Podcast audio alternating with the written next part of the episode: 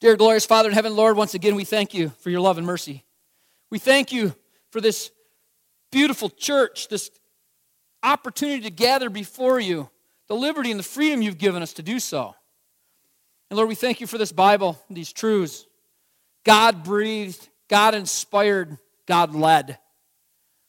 And Lord, now as we open your Bible, we ask you to please send your Holy Spirit to bless our studies, to open our hearts and minds Help us to understand your character. Draw us unto your truth so that we will not be deceived here at the end of time. Lord, we ask this all in Jesus' precious and holy name. Amen. A man once boarded a plane in Los Angeles, and he was flying home to Oakland in the San Francisco Bay Area. Now, if you're familiar with California, it's not a very long flight, is it? He settled in for the short flight as the plane took off over the Pacific Ocean. After an hour or so, he started to wonder why are we still flying? Oakland is north of Los Angeles. And after two hours of flying, he finally spoke to a flight attendant. He says, Miss, how long before we get to Oakland? She looked at her watch and she said, Oh, it's going to be about another 11 hours. He said, 11 hours?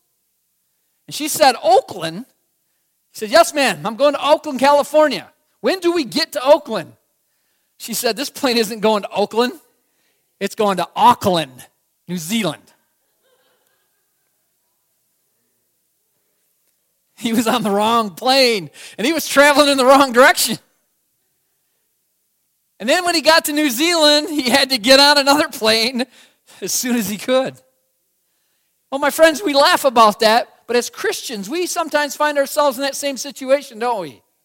Our plan might be to go to Oakland, but it's possible that we discover we're not really where we want to be. We're in Auckland instead of Oakland. It might be nice there. I have no idea. I've never been to Auckland or Oakland. But as Christians, we get comfortable. As I said, it might be comfortable. We might have a lot of friends there. But if we're headed in the wrong direction, we really need to do something about it. Amen?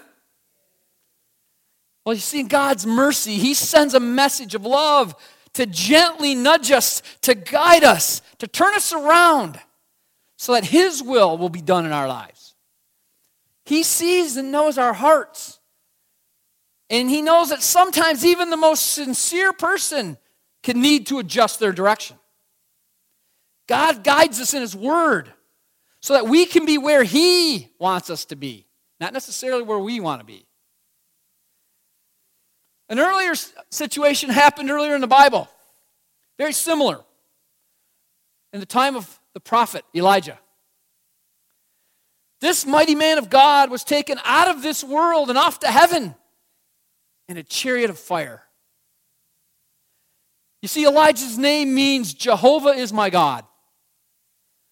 And his name was a great encouragement to him in a time when Israel had been plunged into terrible apostasy. It's not that people had turned their backs on God altogether. But the Phoenician princess Jezebel had succeeded in bringing the worship of Baal into the worship of the true God. Remember, we talked Sabbath about the mixture, right? The compromise. God's people had mixed together truth with error, and they were worshiping God and Baal. They were mixing it together. So God gave the prophet Elijah a message that he needed to take to the king. So Elijah told King Ahab, There's going to be a period where there won't be any rain, unlike today. It was a difficult time. And the next time Ahab saw Elijah, he was furious. And he said to Elijah, He said, Is that you, troubler of Israel? He was blaming Elijah, wasn't he? Elijah, you control the weather. That's what he was saying. Turn me to 1 Kings chapter 18. Page 342. 1 Kings chapter 18, verse 18.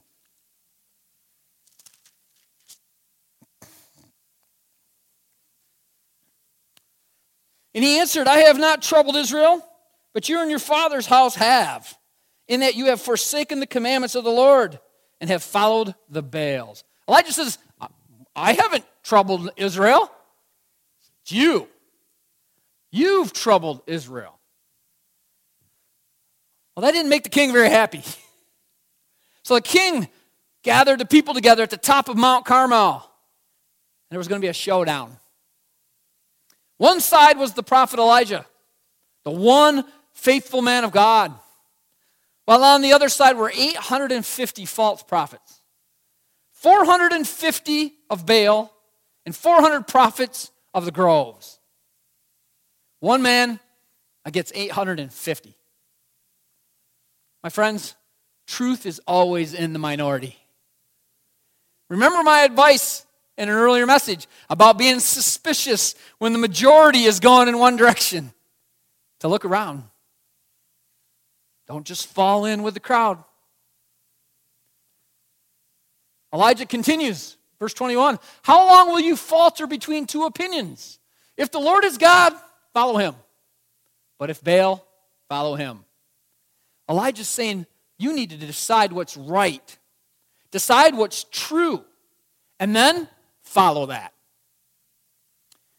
You see, Elijah was telling them to pick a side. That's the theme of the great controversy. We've been talking about this in every message. God calling people to a decision, calling people to choose their side. So when the showdown came, Elijah says, We'll both set up an altar. And we'll put wood on the altar and a sacrifice on the wood. And whosoever God answers their prayers by sending fire from heaven to burn up the sacrifice, we'll know that their God is the true God. Elijah says, Let's see. Who is God? Verse 26. So they took the bull which was given them and they prepared it and called on the name of Baal from morning, eve till noon saying, O Baal, hear us. But there was no voice. No one answered. Then they leaped about the altar which they had made. So they cried aloud and cut themselves, as was their custom, with knives and lances until the blood gushed out on them. That's kind of a gruesome scene, isn't it? Even after all of that, no fire from heaven. Then it was Elijah's turn. Elijah soaked the altar and the wood and the sacrifice with water. So everyone would know that he couldn't have started the fire by trickery. So I'm going to make it soaking wet. And then Elijah prayed to God, and before long, a fireball came hurtling towards Mount Carmel from heaven. The altar, the wood, the stones, the sacrifice, all burned up and God was revealed as the true God. Then Elijah prayed, and before long, it started to rain. Remember, they had been without rain. In that driving rain, Elijah ran before the chariot of the king and guided the king back to the palace in Jezreel. You see, Elijah was a forerunner of the true king. Then Elijah called the people to true worship. He called the people back to faithfulness to God. The Bible says that Elijah's work would be reenacted, not once, but twice. Turn to Malachi chapter 4. Page 931. Malachi chapter 4, verse 5. The last prophecy in the Old Testament. Behold, I will send you Elijah the prophet before the coming of the great and dreadful day of the Lord. Now, the first time Elijah was here, he called the people to faithfulness to God, to fidelity to the law of God, back to the commandments of God. He called people to be faithful to God. And the Bible says that Elijah would return. The disciples actually came to Jesus one day and they, they asked him, What's this about this Elijah coming back? And Jesus essentially said, Elijah is here already. Who was he talking about? John the Baptist. We were talking about it earlier in the question. John the Baptist. Somebody said to John one day, Are you Elijah? And John the Baptist said, No, I am not. Jesus said John the Baptist was Elijah. But John the Baptist said, I'm not Elijah. When Jesus said Elijah will come, he was definitely referring to John the Baptist. You see, Jesus wasn't saying that Elijah, the man, would come. It was Elijah's message that would be heard. It was Elijah's message. John the Baptist spoke of the king Herod and rebuked him for the way he was breaking God's law. And he called the people back to worship God in spirit and in truth. Remember, he said, Don't come down here to be baptized while your hearts are full of venom and malice. Bring forth fruits of repentance. He was telling people, You need to get your lives and your hearts right with God because he's coming. He's coming. See, John the Baptist called for spiritual revival. He called for people to repent. He called for them to seek God. He called for people to turn from their ways and embrace God. In Earth's last days, John the Baptist's message, Elijah's message, will be heard again. Amen? There will be a falling away from God's word. Have we seen that? Absolutely. And the question once again will be asked How long will you falter between two opinions? Between two sides? Remember, if the Lord is God, follow him. If Baal is God, follow Baal.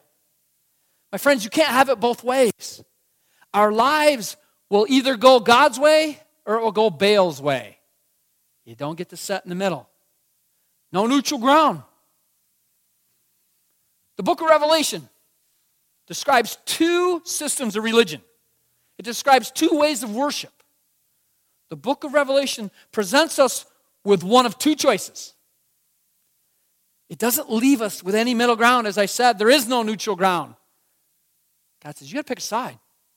And to not pick is to pick. So you don't get to say, well, I'm not, I'm not picking right now, Dan.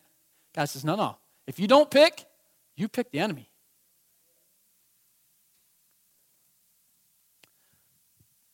Revelation chapter 12. The woman in white is described in Revelation chapter 12. Throughout the book of Revelation, remember, a pure woman symbolizes the bride of Jesus or the true church. Turn to Jeremiah chapter 6. Jeremiah chapter 6, verse 2, page 732.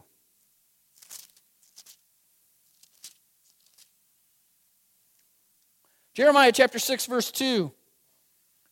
I have likened the daughter of Zion to a lovely and delicate woman. The daughter of Zion is a term that describes God's people. And here, God compares his people to a beautiful, pure woman. Symbolism. In Ephesians chapter 5, he likens Jesus to a faithful husband and his church as the bride. The marriage symbolism used throughout Scripture describes Jesus and his church. The Lord uses that marriage symbolism throughout the New Testament to describe the church and Jesus' relationship to the church. In Revelation chapter 12, there's a striking symbol of a woman dressed in white. And we see a picture of her being faithful to her true lover, Jesus. She is undefiled with the corruption of false doctrines. She is described as Christ's bride or his church on earth. In Revelation chapter 17, though, we see another woman who arises. This woman rides upon a scarlet colored beast. The Bible calls her a harlot woman. You see, she has left her true lover, Jesus. This is an apostate system of religion. Tonight, we're going to spend most of our time looking at this harlot woman in Revelation chapter 17. Yes, sir. It means to rebel against God. As you've seen in every study, if it's in the Bible, I believe it. If it disagrees with the Bible, it's not for me. Brother, if you want me to spend more time on that, put a quick question down for me. It's a good question. If the whole world follows fables and human dogmas, we need to stand on God's word. Amen? It's in the Bible, it's good enough. If it's not in the Bible, we don't want anything to do with it. Before we look at the apostate church, let's briefly look at the true church that we see in Revelation chapter 12. The New Testament church is radiant with the Son of Righteousness, Jesus Christ. Christ is predominant in her life, in this church's life. Her affections are fixed upon Him. Her heart belongs to Jesus, and her love can be given to no other.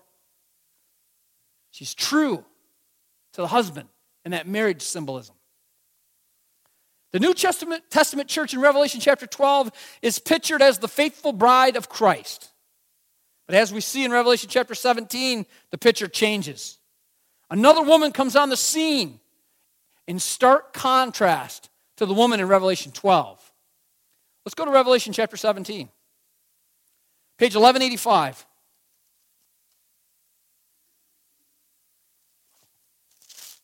Revelation chapter 17, verse 1 and 2.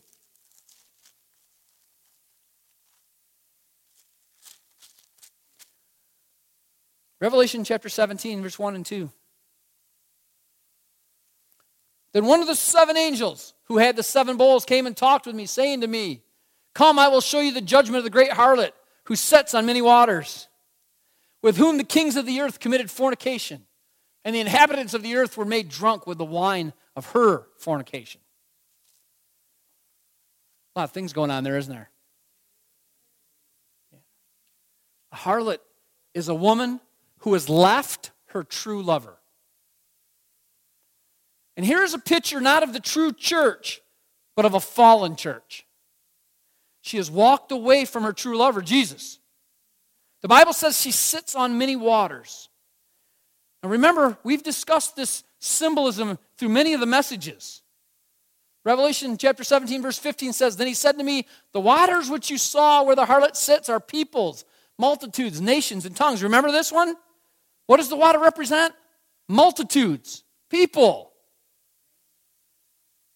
This fallen church, this fallen church system, the harlot, has left her true lover. But we're, we're shown that she dominates many people, many peoples.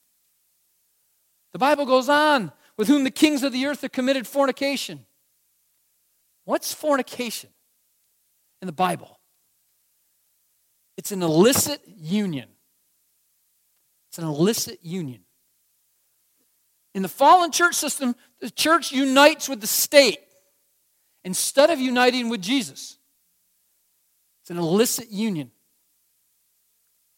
In the true church system, the church is united with Jesus Christ. That's the pure church. The fallen church looks to the kings and the political leaders of the earth for power. This church says we're going to get our power from secular sources, from man. Whenever the church leaves its true lover, Jesus, it has to get its power from a secular source. It looks for power from the kings of the earth or state authorities. The Bible says, and the inhabitants of the earth are made drunk with the wine of her fornication. The fallen church, the woman, is dressed in purple and she sits upon a scarlet covered beast. See, this fallen church gets its power from the state, but she also influences the state to support her falsehoods. It's a symbiotic relationship. she passes around her wine cup of false doctrine, shares it with the kings. The world becomes intoxicated with error. Millions drink of the wine of Babylon, and then are deceived. The Bible describes it this way back in Revelation chapter 17, this time in verse 3. So he carried me away in the Spirit into the wilderness, and I saw a woman sitting on a scarlet beast, which was full of names of blasphemy, having seven heads and ten horns. You see, the harlot woman of Revelation 17 represents a false system of worship, a false system of religion. And this system of religion is in opposition to Jesus, in opposition to the true church. Now remember, in Bible prophecy, the beast represents something, doesn't it? What does a beast represent? A kingdom or a king. So, this woman, a corrupt church that's behind the power of the state, derives power from the state, and then she influences the state. So, she gets physical power, like military power, from the state. But then she exerts doctrinal power over the state. It's an illicit union. There is a marvelous Bible commentary by a group of Protestant scholars who write about Revelation chapter 17. And on page 593 of this commentary, the authors make a remarkable statement. The state and church are precious gifts of God, but the state being desecrated becomes beast like. The church apostatizing becomes the harlot. That's amazing The text goes on in Revelation chapter 17, verse 4. The woman was arrayed in purple and scarlet and adorned with gold and precious stones and pearls. Notice the colors that God uses to describe this fallen system of religion that appeals to the state purple and scarlet. Do you know of any religious system whose priests use purple and scarlet? We've been talking about it in a lot of messages. The Roman church. We continue. Having in her hand a golden cup full of abominations and the filthiness of her fornication. In other words, this hand of the fallen system a religion, whose colors are purple and scarlet, there's a wine cup, and all the world drinks from it and becomes confused by false doctrines by falsehood mixed with truth. The golden wine cup in her hand represents the intoxication of false doctrine. Now, what's the name on her forehead? Revelation 17, verse 5. And on her forehead a name was written Mystery, Babylon the Great, the mother of harlots and the abominations of the earth. The mother of harlots which means there's other harlots, right? Other fallen churches. But this one is the mother of all of them. These other harlots have come out of her, but they've retained some of her false doctrines. My friends, it's so plain in the Bible. God is calling people out of these churches who have been part of the great mother church. God is calling people that are part of the daughters of the mother church. And these daughters are the Protestant churches. Oh, wait a minute, Dan. They protested. They broke away. They're not part of the mother church. But here we have God calling them from the errors that have slipped into the church through paganism. You see, my friends, God is calling his people to the truth of his word, all of his word. So, who's this mother church? Pope Francis. I've already talked about this. I'm going to let the church speak for itself once again. Pope Francis has been quoted as saying the Protestant Reformation is over. Protestants are no longer protesting anymore. you guys aren't protesting anything anymore. What's he saying? You guys are following me. You just don't want to admit it. In March of 2014, Tony Palmer from the Anglican Church, quote, return to the mother church. He gave a rousing call. Come back to the mother church. Return to Mother Rome. Pope Francis again, June 2014, held a conference with a huge delegation of evangelical and charismatic leaders to discuss their return to the mother church. His words, not mine. Who knows what October 31st is? Halloween? Yeah, not in this context, it's not. It's Reformation Day. Remember, I've mentioned it in two other messages. On October 31st, 1517, Martin Luther nailed his 30, 95 theses on that door at Wittenberg Castle. Remember, I mentioned it? Sabbath, I talked about it. And he launched the Protestant Reformation.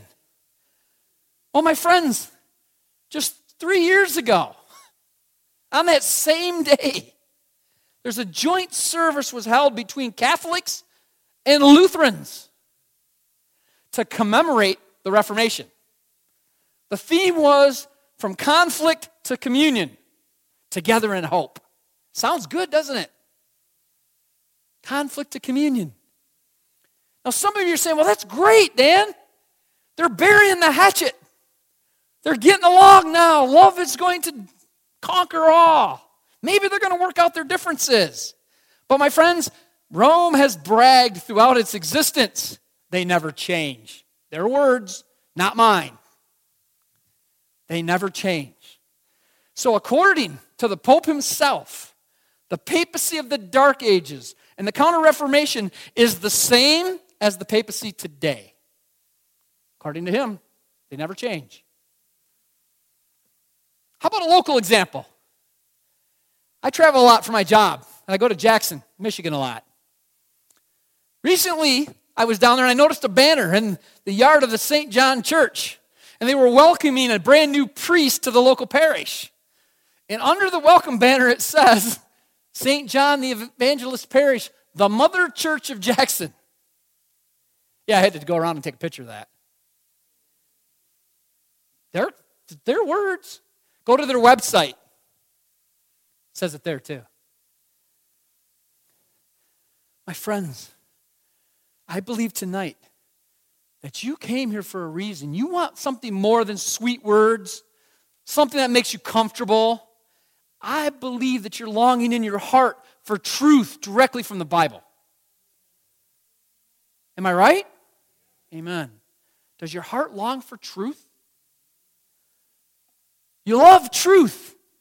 And if you love truth, you need to search for truth, seek truth.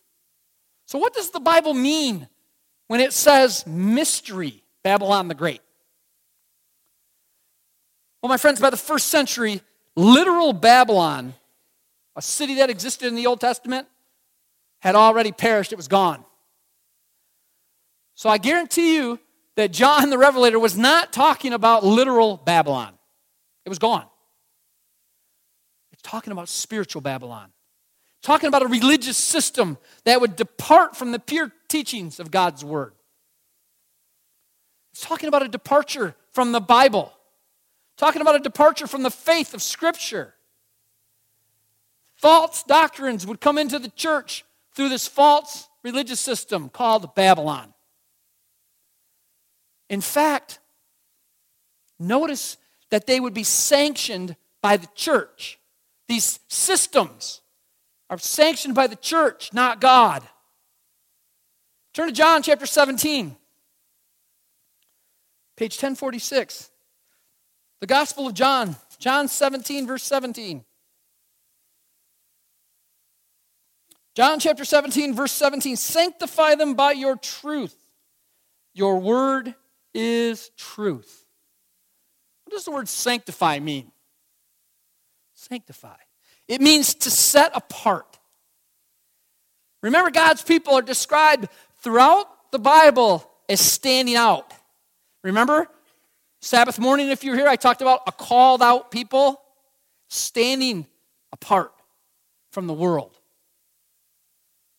So God says, I'm going to call my people from those false doctrines of Babylon, and I'm going to call them back to the truth of my word. I'm going to call them. I'm going to call them. I'm going to keep calling them. In the Old Testament, right after the flood, there was a group of men and women who rebelled against God. And they built a tower known as the Tower of Babel.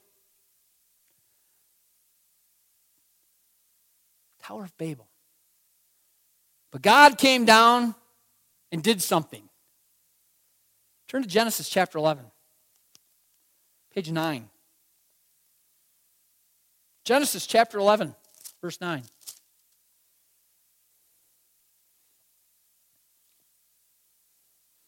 Genesis chapter 11, verse 9. Therefore, its name is called Babel, because there the Lord confused the language of all the earth. And from there the Lord scattered them abroad over the face of all the earth. So, as they're building this tower, as they're erecting it in defiance to God, they did not accept God's word. God had promised them that he would never again destroy the word by flood, the world by flood. They didn't believe him. They didn't trust him. They substituted a man made idea. My friends, every time man substitutes a counterfeit for God's word, it's because there's rebellion in their heart. God confused their languages. No longer could they understand one another, and the work stopped. They could communicate with each other to work. Later, the city of Babylon was built on the site of the Tower of Babel. So when you think of Babylon, think of confusion. It's where God confused their language. So in religion, when religion accepts man's ideas rather than God's ideas, it becomes confused. It's babbling man's ideas, it's babbling man's traditions. And so when a church babbles in confusion, it loses its power and no longer has God behind it. But when a church clearly preaches God's truth, it's not babbling, it's proclaiming. My friends, there's a huge difference between proclaiming truth and babbling tradition. Turn me to Daniel chapter 4. Page 861. Daniel chapter 4, verse 30.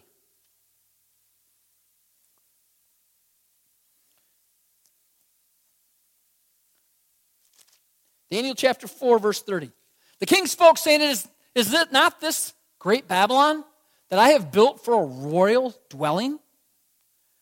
But by my mighty power and for the honor of my majesty? He's, he's regaling in his own creation, isn't he? My friend, spiritual Babylon represents a man made system of religion based on man's teachings, established on man's ideas, man's doctrine. There is a form of man made religion that is built by brilliant human religious leaders, but it stands in opposition to the power of the gospel and the church that Jesus built. My friends, they sound, it sounds good. It sounds powerful, but it's in opposition of God. Jesus himself, while he was on this earth, spoke this prophecy about his church for all time. Turn to Matthew chapter 16. Matthew chapter 16, page 951.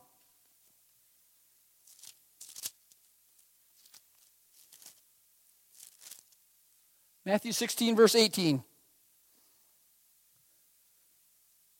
And I also say to you that you are Peter, and on this rock I will build my church, and the gates of Hades shall not prevail against it. The Bible describes two systems of religion one man made and one God made. God made church, this system of religion that God established, has a solid foundation, and that foundation is Jesus Christ. It is built on true doctrine, it is built on the gospel of Christ. Babylon, first, is a man made system of religion, false doctrines built upon the words and traditions of man, not God. My friends, Jesus is calling us from all human systems of religion. He's calling us out. He's calling us out of these false doctrines.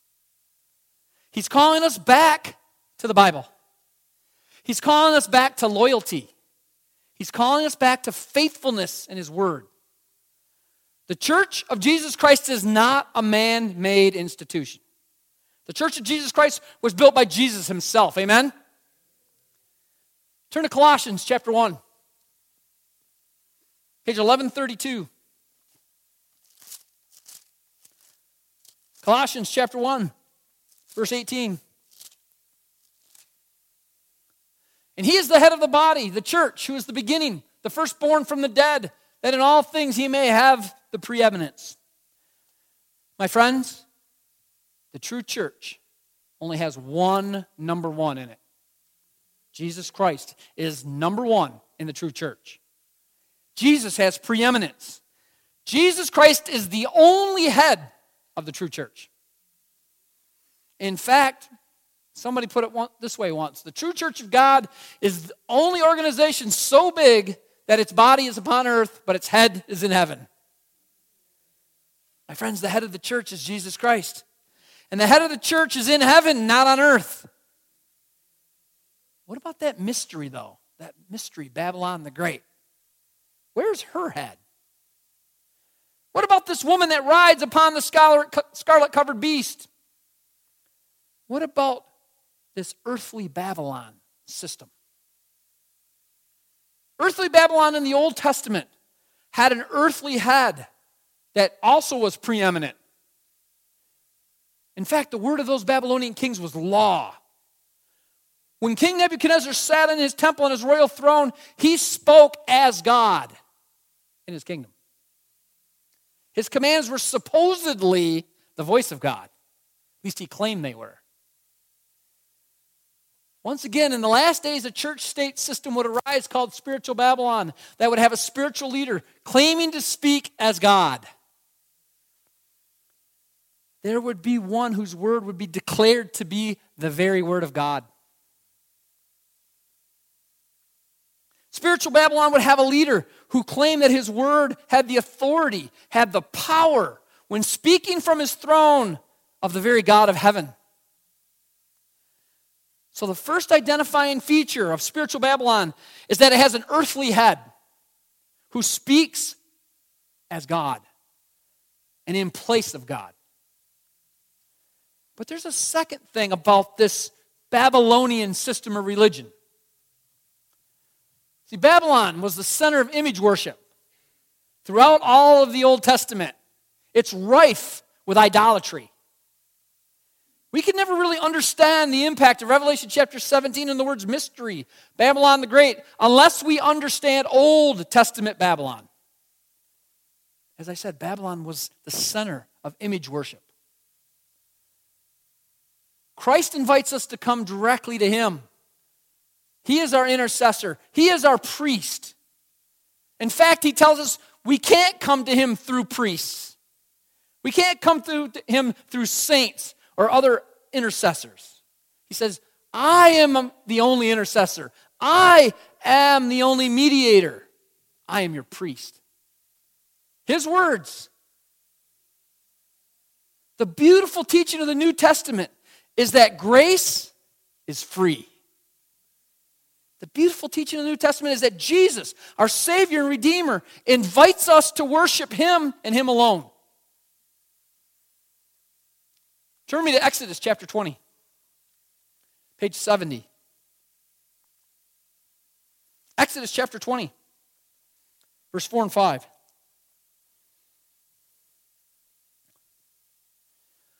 You shall not make for yourself a carved image, any likeness of anything that is in heaven above or that is in the earth beneath, or that is in the water under the earth.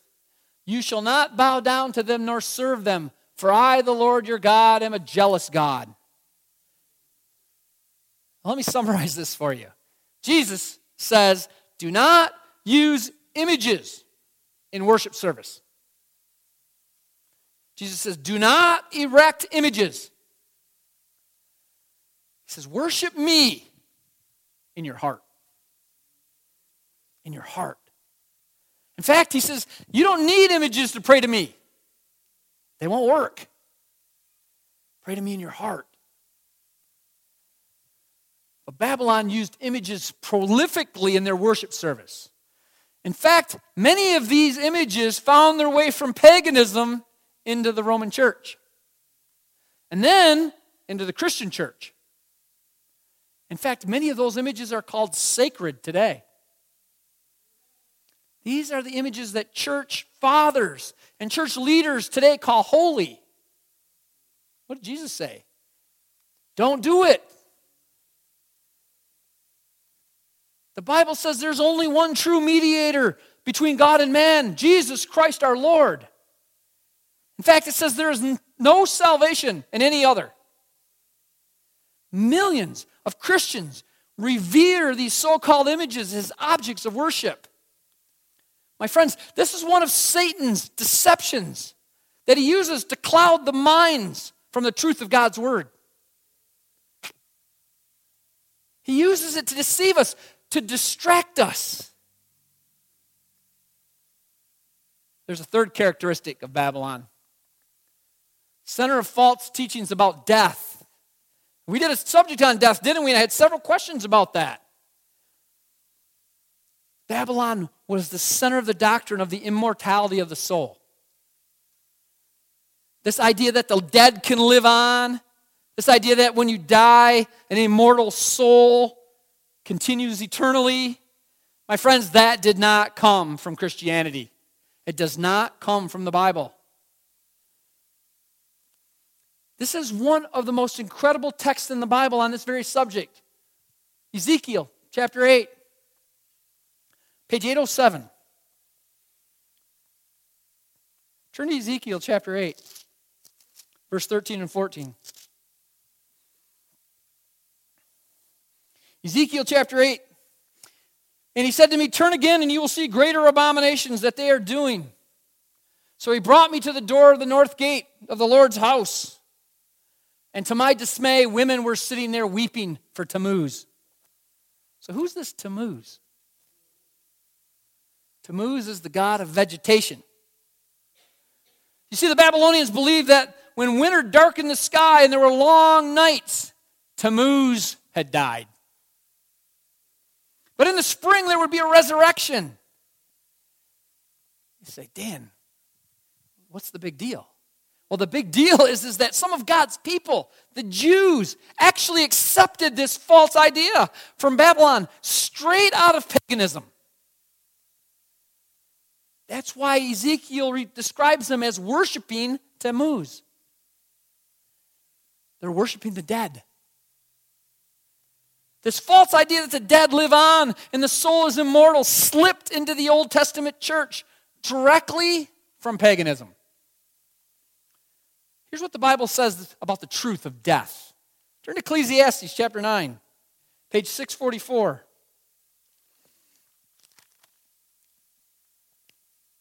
Ecclesiastes chapter 9, verse 5. We read this verse earlier in the series.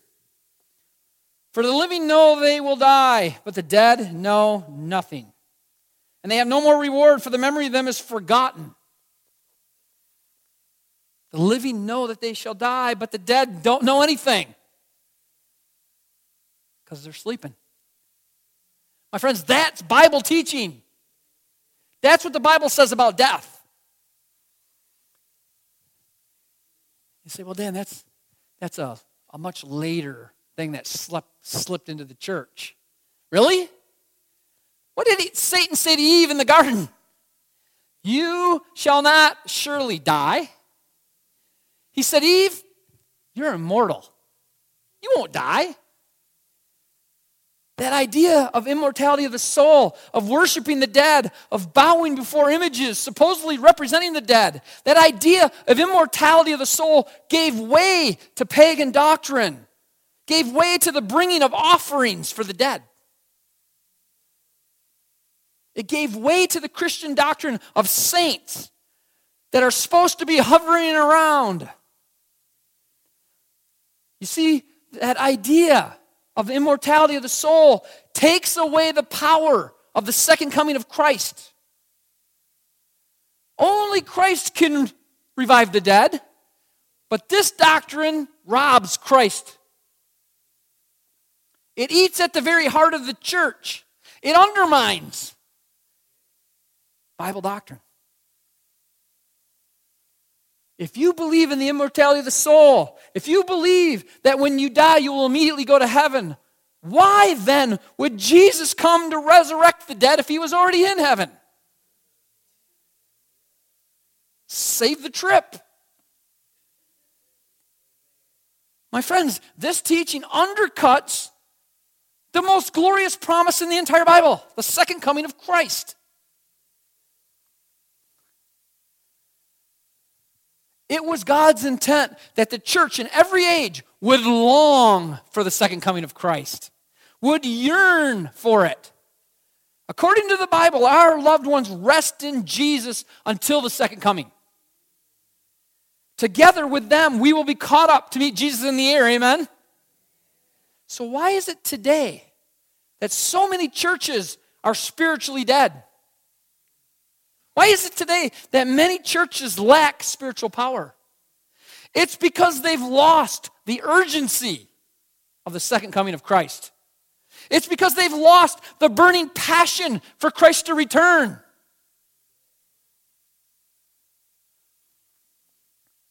My friends, I thank God that the Bible teaches truth. Amen? I thank God that the Bible leads us to have that sense that Jesus is coming and he's coming very soon. Our hearts can beat with eager anticipation that our dead loved ones who are sleeping, who are resting, will be resurrected to meet Jesus in the sky. Babylon was also the center of sun worship. You see, all sun worship came through varying pagan channels. Turn to Ezekiel chapter 8 again. Page 807. Ezekiel chapter 8, verse 16.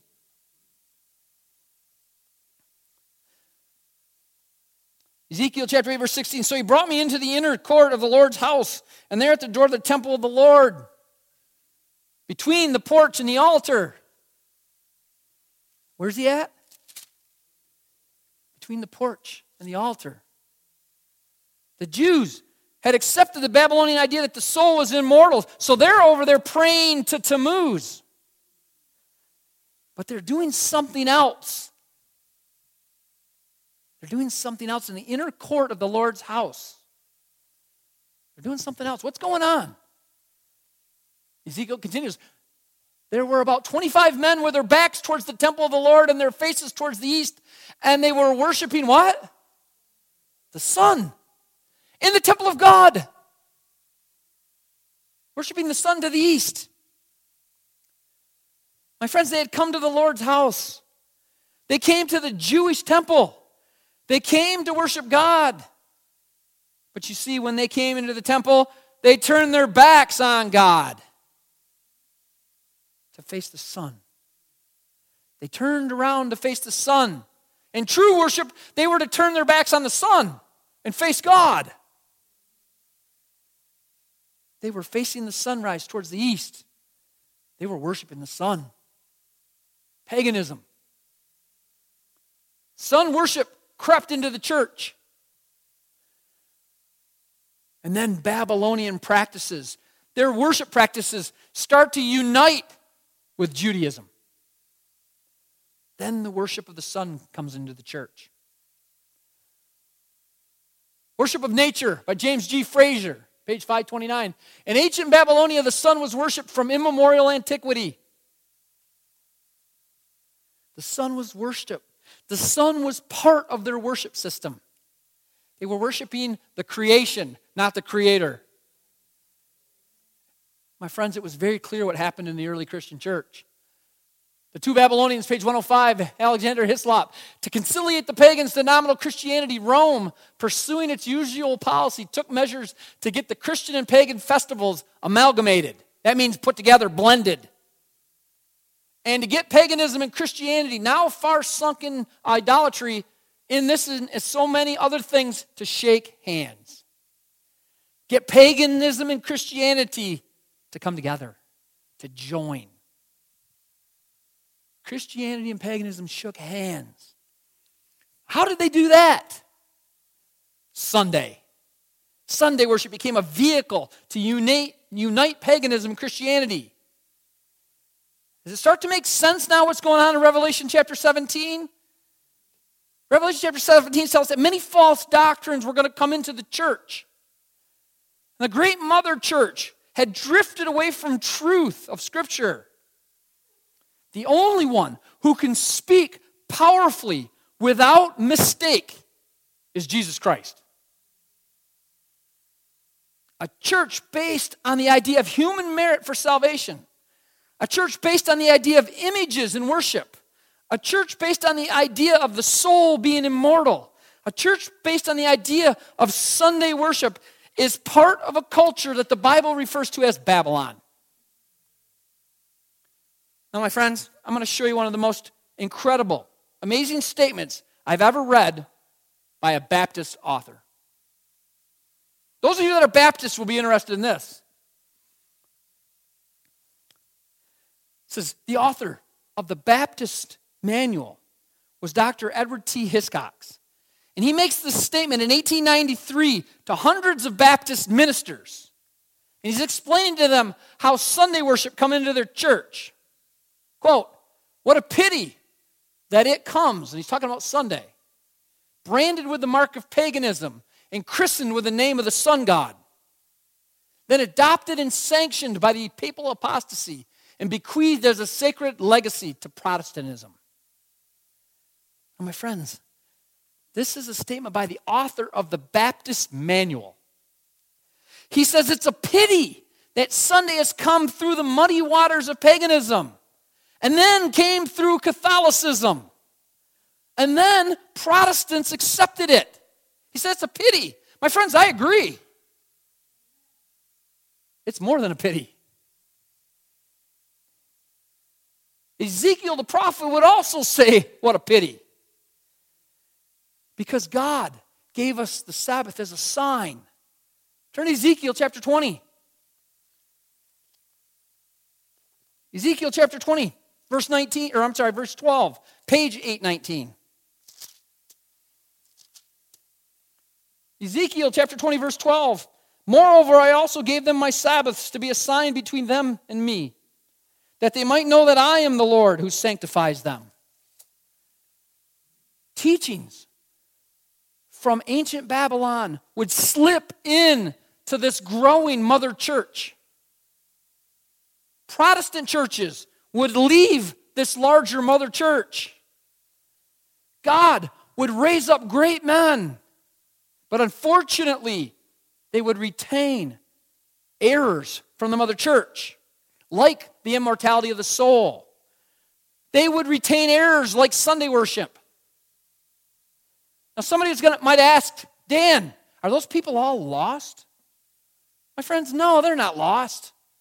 By grace, they are saved through Jesus Christ. Amen? Many of them love Jesus. But my friends, today we're living in the last days. Truth is truth, and it must be followed. God is unfolding the prophecies of Revelations, and He's unfolding it to Baptists and to Catholics and to Methodists and Episcopalians and Lutherans, Pentecostals who love Jesus and who love truth. They are learning new things every day from the Word of God. And as they learn these new things, they say, This is truth. There's something in my heart that responds, This is truth. These are things I've been wondering about. These are things that have troubled my mind. They think to themselves, This is a time to move for God. You see, in the days of Ezekiel, when error slipped in amongst the people of God, he cried out. Ezekiel 22, verse 26, he says, Her priests have violated my law and profaned my holy things. They have not distinguished between the holy and unholy. Notice the Lord is saying that priests in what they call God's church have violated his law. God says, Priests have come into my church and they violated my law. Continues, nor have they made known the difference between the clean and the unclean, and they have hidden their eyes from my Sabbath so that I am profaned among them.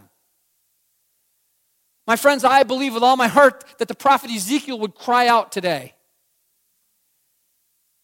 He would cry out that many religious leaders have hidden their eyes from God's truth. I believe the Apostle John would cry out today, and he would tell us to flee from the errors that have become part of the fallen church system called spiritual Babylon. My friends, God is leading people today back to His Word. God is leading us back to His truth. God is leading honest hearted men and women by the thousands. There will be a power. According to Daniel, Daniel chapter 7, verse 25, we've seen it in multiple nights. There will be a power that thinks to change times and laws. Thinks to change times and laws. This power would think that it has its own power to change the Bible, to change the commandments of God. But my friends, I love what the Protestant writer George Elliott said in his book, The Abiding Sabbath. On page 123, he was commenting on Daniel chapter 7, and he was discussing man's attempt to change God's laws. He says, Why? What is proposed to make an erasure in the heaven born code? Is the eternal tablet of the law to be defaced by a creature's hand? It's a good question, isn't it? He says, Is the eternal tablet of God's law, where it says, Thou shalt not make unto thee any graven image. He's saying, Is that to be defaced by man? Is that to be scratched out, thrown away?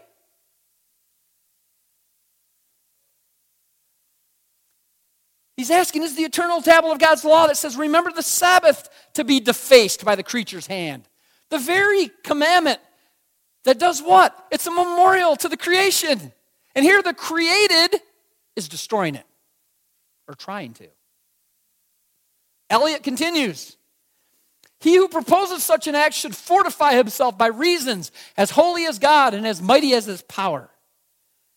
You see, Elliott is warning those who would consider such a change that they best be as holy as God. Which, of course, the Bible is clear that no man or man made institute ever is. God is God. Man is never God. Ladies and gentlemen, I say unto you that no earthly church has the authority to change any of God's law or to change God's word.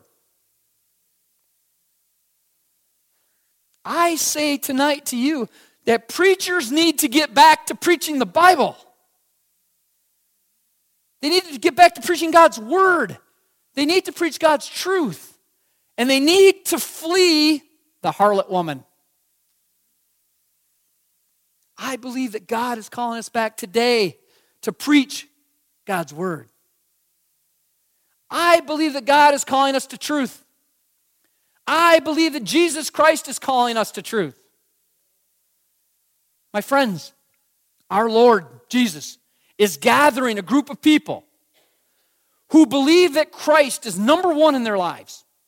A group of people who believe that you can come directly to Jesus and you don't have to go through images. You don't have to go through man. You don't have to pay your way in.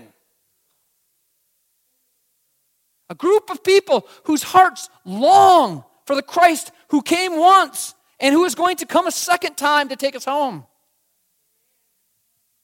This group of believers cannot accept the unbiblical idea of the immortal soul. My friends, Christ's bride will worship him as the creator of heaven and earth. The bride of Christ calls his people back to the true Sabbath. The woman in scarlet and purple, the woman who's riding on that scarlet covered beast, has passed around her wine cup, and the world is drunk with her false doctrines. And churches have accepted those doctrines. But my friends, God is giving us a call. He's calling us. Turn to Revelation chapter 18, page 1186. Revelation chapter 18, verse 2. Revelation chapter 18, verse 2. And he cried mightily with a loud voice, saying, Babylon the great is fallen, is fallen. And I heard another voice from heaven saying, Come out of her, my people, lest you share in her sins, unless you receive of her plagues. What does the Bible say? Where are many of God's people? They're in Babylon. Many of God's people are in churches that don't understand the truths.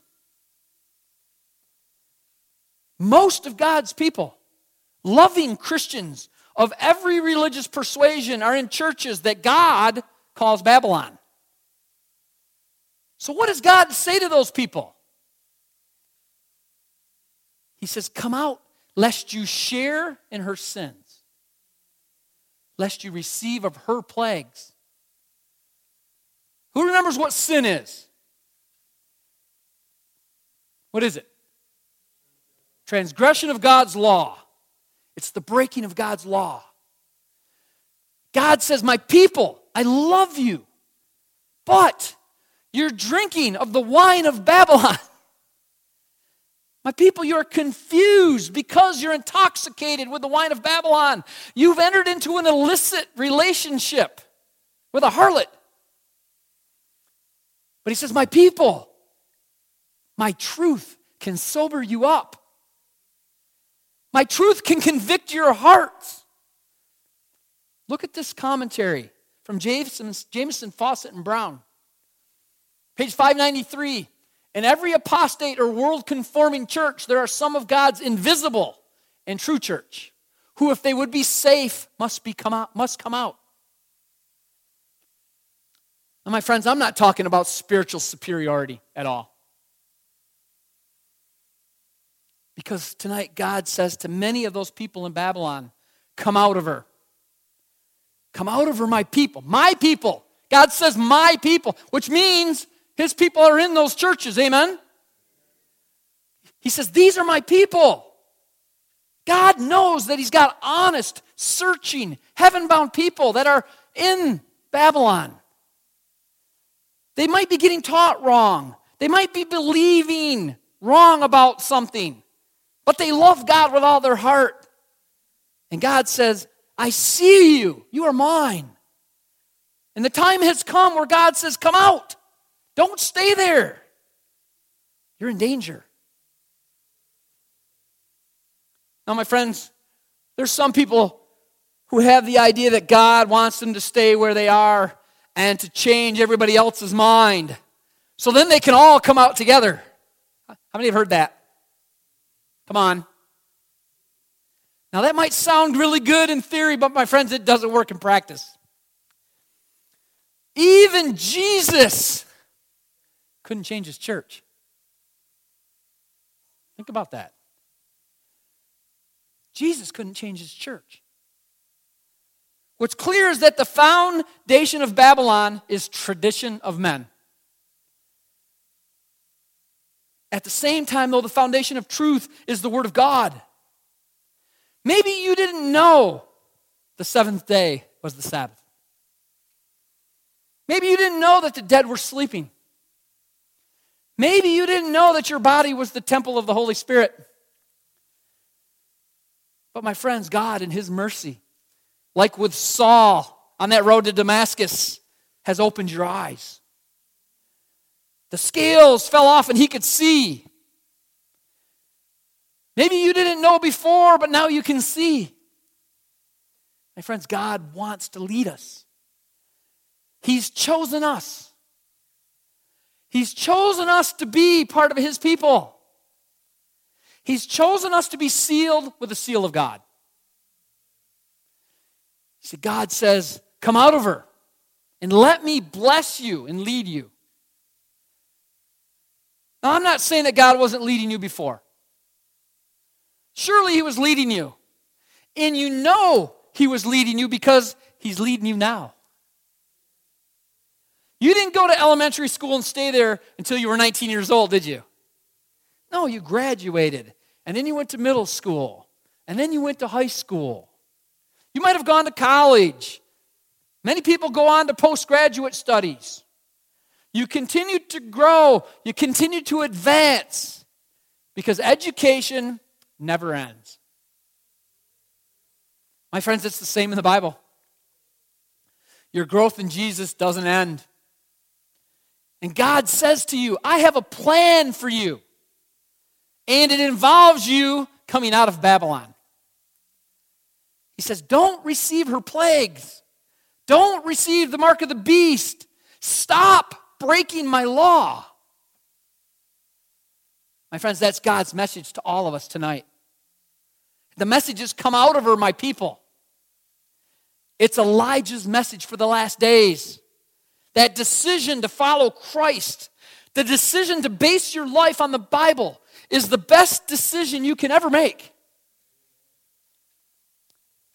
Now, friends, it comes with a challenge. But in that challenge, God will make a way for you. Jesus called Peter, to step out, and he enabled him to walk on water. Moses followed God, and as he did so, the Red Sea opened up before him. My friends, when God calls you, he will enable you. Now, people are going to say, Dan, are you sure? Don't be too hasty. Don't rush your decision. My friends, maybe you're in your 40s or your 50s or your 60s. You're calling that a rush decision? You took all of your life. That wasn't a rush decision. It was a slow decision. Amen? That's why the Bible says the long suffering of God is salvation. Maybe you're 70 years old or 80 years old and you're thinking about baptism. But I can't rush it right now. I got to make sure it's right. My friends, no matter how you went about it, it may have been slow, but better late than never, amen? My friends, many years ago, God called somebody out. He said, You and your family, get out of there. Go in that direction and don't turn back. But Mrs. Lot left her heart back there in Sodom and Gomorrah. And as they crept out of the city, she turned back. A pillar of salt testified that when God calls you out, you had better get out. When God calls you to go forward, you had better go forward. As a Christian, are you in Auckland? Are you in Oakland? This isn't a time to be saying, but Lord, the people are friendlier. The churches are bigger. I like the band. The food is really good. Yeah, you laugh. I prefer their basketball team. My friends, we have a chance to be like Abraham, who chose to follow God. But I want you to think about the power of that and the impact of that. Because of our example, somebody else is going to say, Hang on a minute. Let me stop and think. Because of our example, somebody might say, That brother or sister is serious about truth. That brother or sister is serious about faith. That sister's life has changed. Clearly, the Lord has gotten a hold of her. You may not even speak to a certain individual, but they're going to know because they heard and they saw the change in you. So they're watching you. My friends, that's a witness, and it's powerful. As I said, where are you? Are you in Auckland? Are you in Oakland? Wherever you are, are you where God wants you to be? My friends, Elijah's message on the top of the mountain was How long are you going to falter between this way and that way? My friends, I want you to think about this. If you believe God is God, Let's let him be God. Let's just settle it. If you believe there's a God in heaven, let's let him be what he wants to be in our lives. It's that simple. If he's real, you can't afford to be anywhere else but in Christ. You see, that's where he wants you to be. You can have the courage to say, Lord, come into my life. Lord, let your will be done. And you will experience the blessings of God like never before. In Revelation 18, verse 4 says, Come out of her, my people, lest you share in her sins. He says this with tones of mercy, with tones of love. He says, Come out. You say, I'm looking for truth. I'm a truth seeker. I haven't been satisfied. Something deep inside of me is longing for truth, Dan. Or maybe you once thought, well, I walked with God's people, but I've kind of drifted away. But you know, since I drifted away, I've never really been happy. There's an emptiness inside. I've been longing for something, something of substance, something I can grab onto. Maybe things have come together in this lecture series. My friends, I believe God has brought you here. I believe that God looked down upon you. God has brought you here. God is calling you. And in those tones of tenderness and love, Jesus is saying, Come out of her, my people. Come out of her, my people. My friends, please stand with me. Please bow your heads right where you are. Make this a special moment between God. Say, God, I have that sense that you brought me here. And Lord, I want to commit myself to follow you all the way. My friends, I beg you to make that commitment to the Lord tonight as we pray. Dear Heavenly Father, Lord, we thank you for all that you've done for us. Lord, we thank you for your love and mercy forgiveness of our sins. And Lord, we thank you for raising up a true church, a church that follows Christ and Christ alone. And Lord, we thank you for revealing the truth to us tonight of the falsehood that's crept into the church. You've opened our eyes, you've removed the scales, you've shown us what falsehood truly is. But now, Lord, you've called us to decision. You've called us to pick a side. You've sent us Elijah's message. And Lord, we just ask you to continue to speak to our hearts, to continue to contend with us, to draw us unto you. Lord, we yearn for your salvation, we yearn for your rescue. And Lord, I ask you please to send your Holy Spirit to these dear souls. They came to these meetings searching for you. And Lord, it is my deepest prayer that they have found your truth in your words and they've found your character. Lord, I ask you to please continue to speak to their hearts. Wrap your loving arms around them and their families. Help them to weigh these truths, to consider your words, most of all, to choose your way and your will. Lord, I ask you please to keep these dear souls safe, protect them as they travel, bring them back to continue to study your word and study your character. Help us to be like you in this world and to be witnesses under your truths. Lord, we ask this all in your Son Jesus' name. Amen.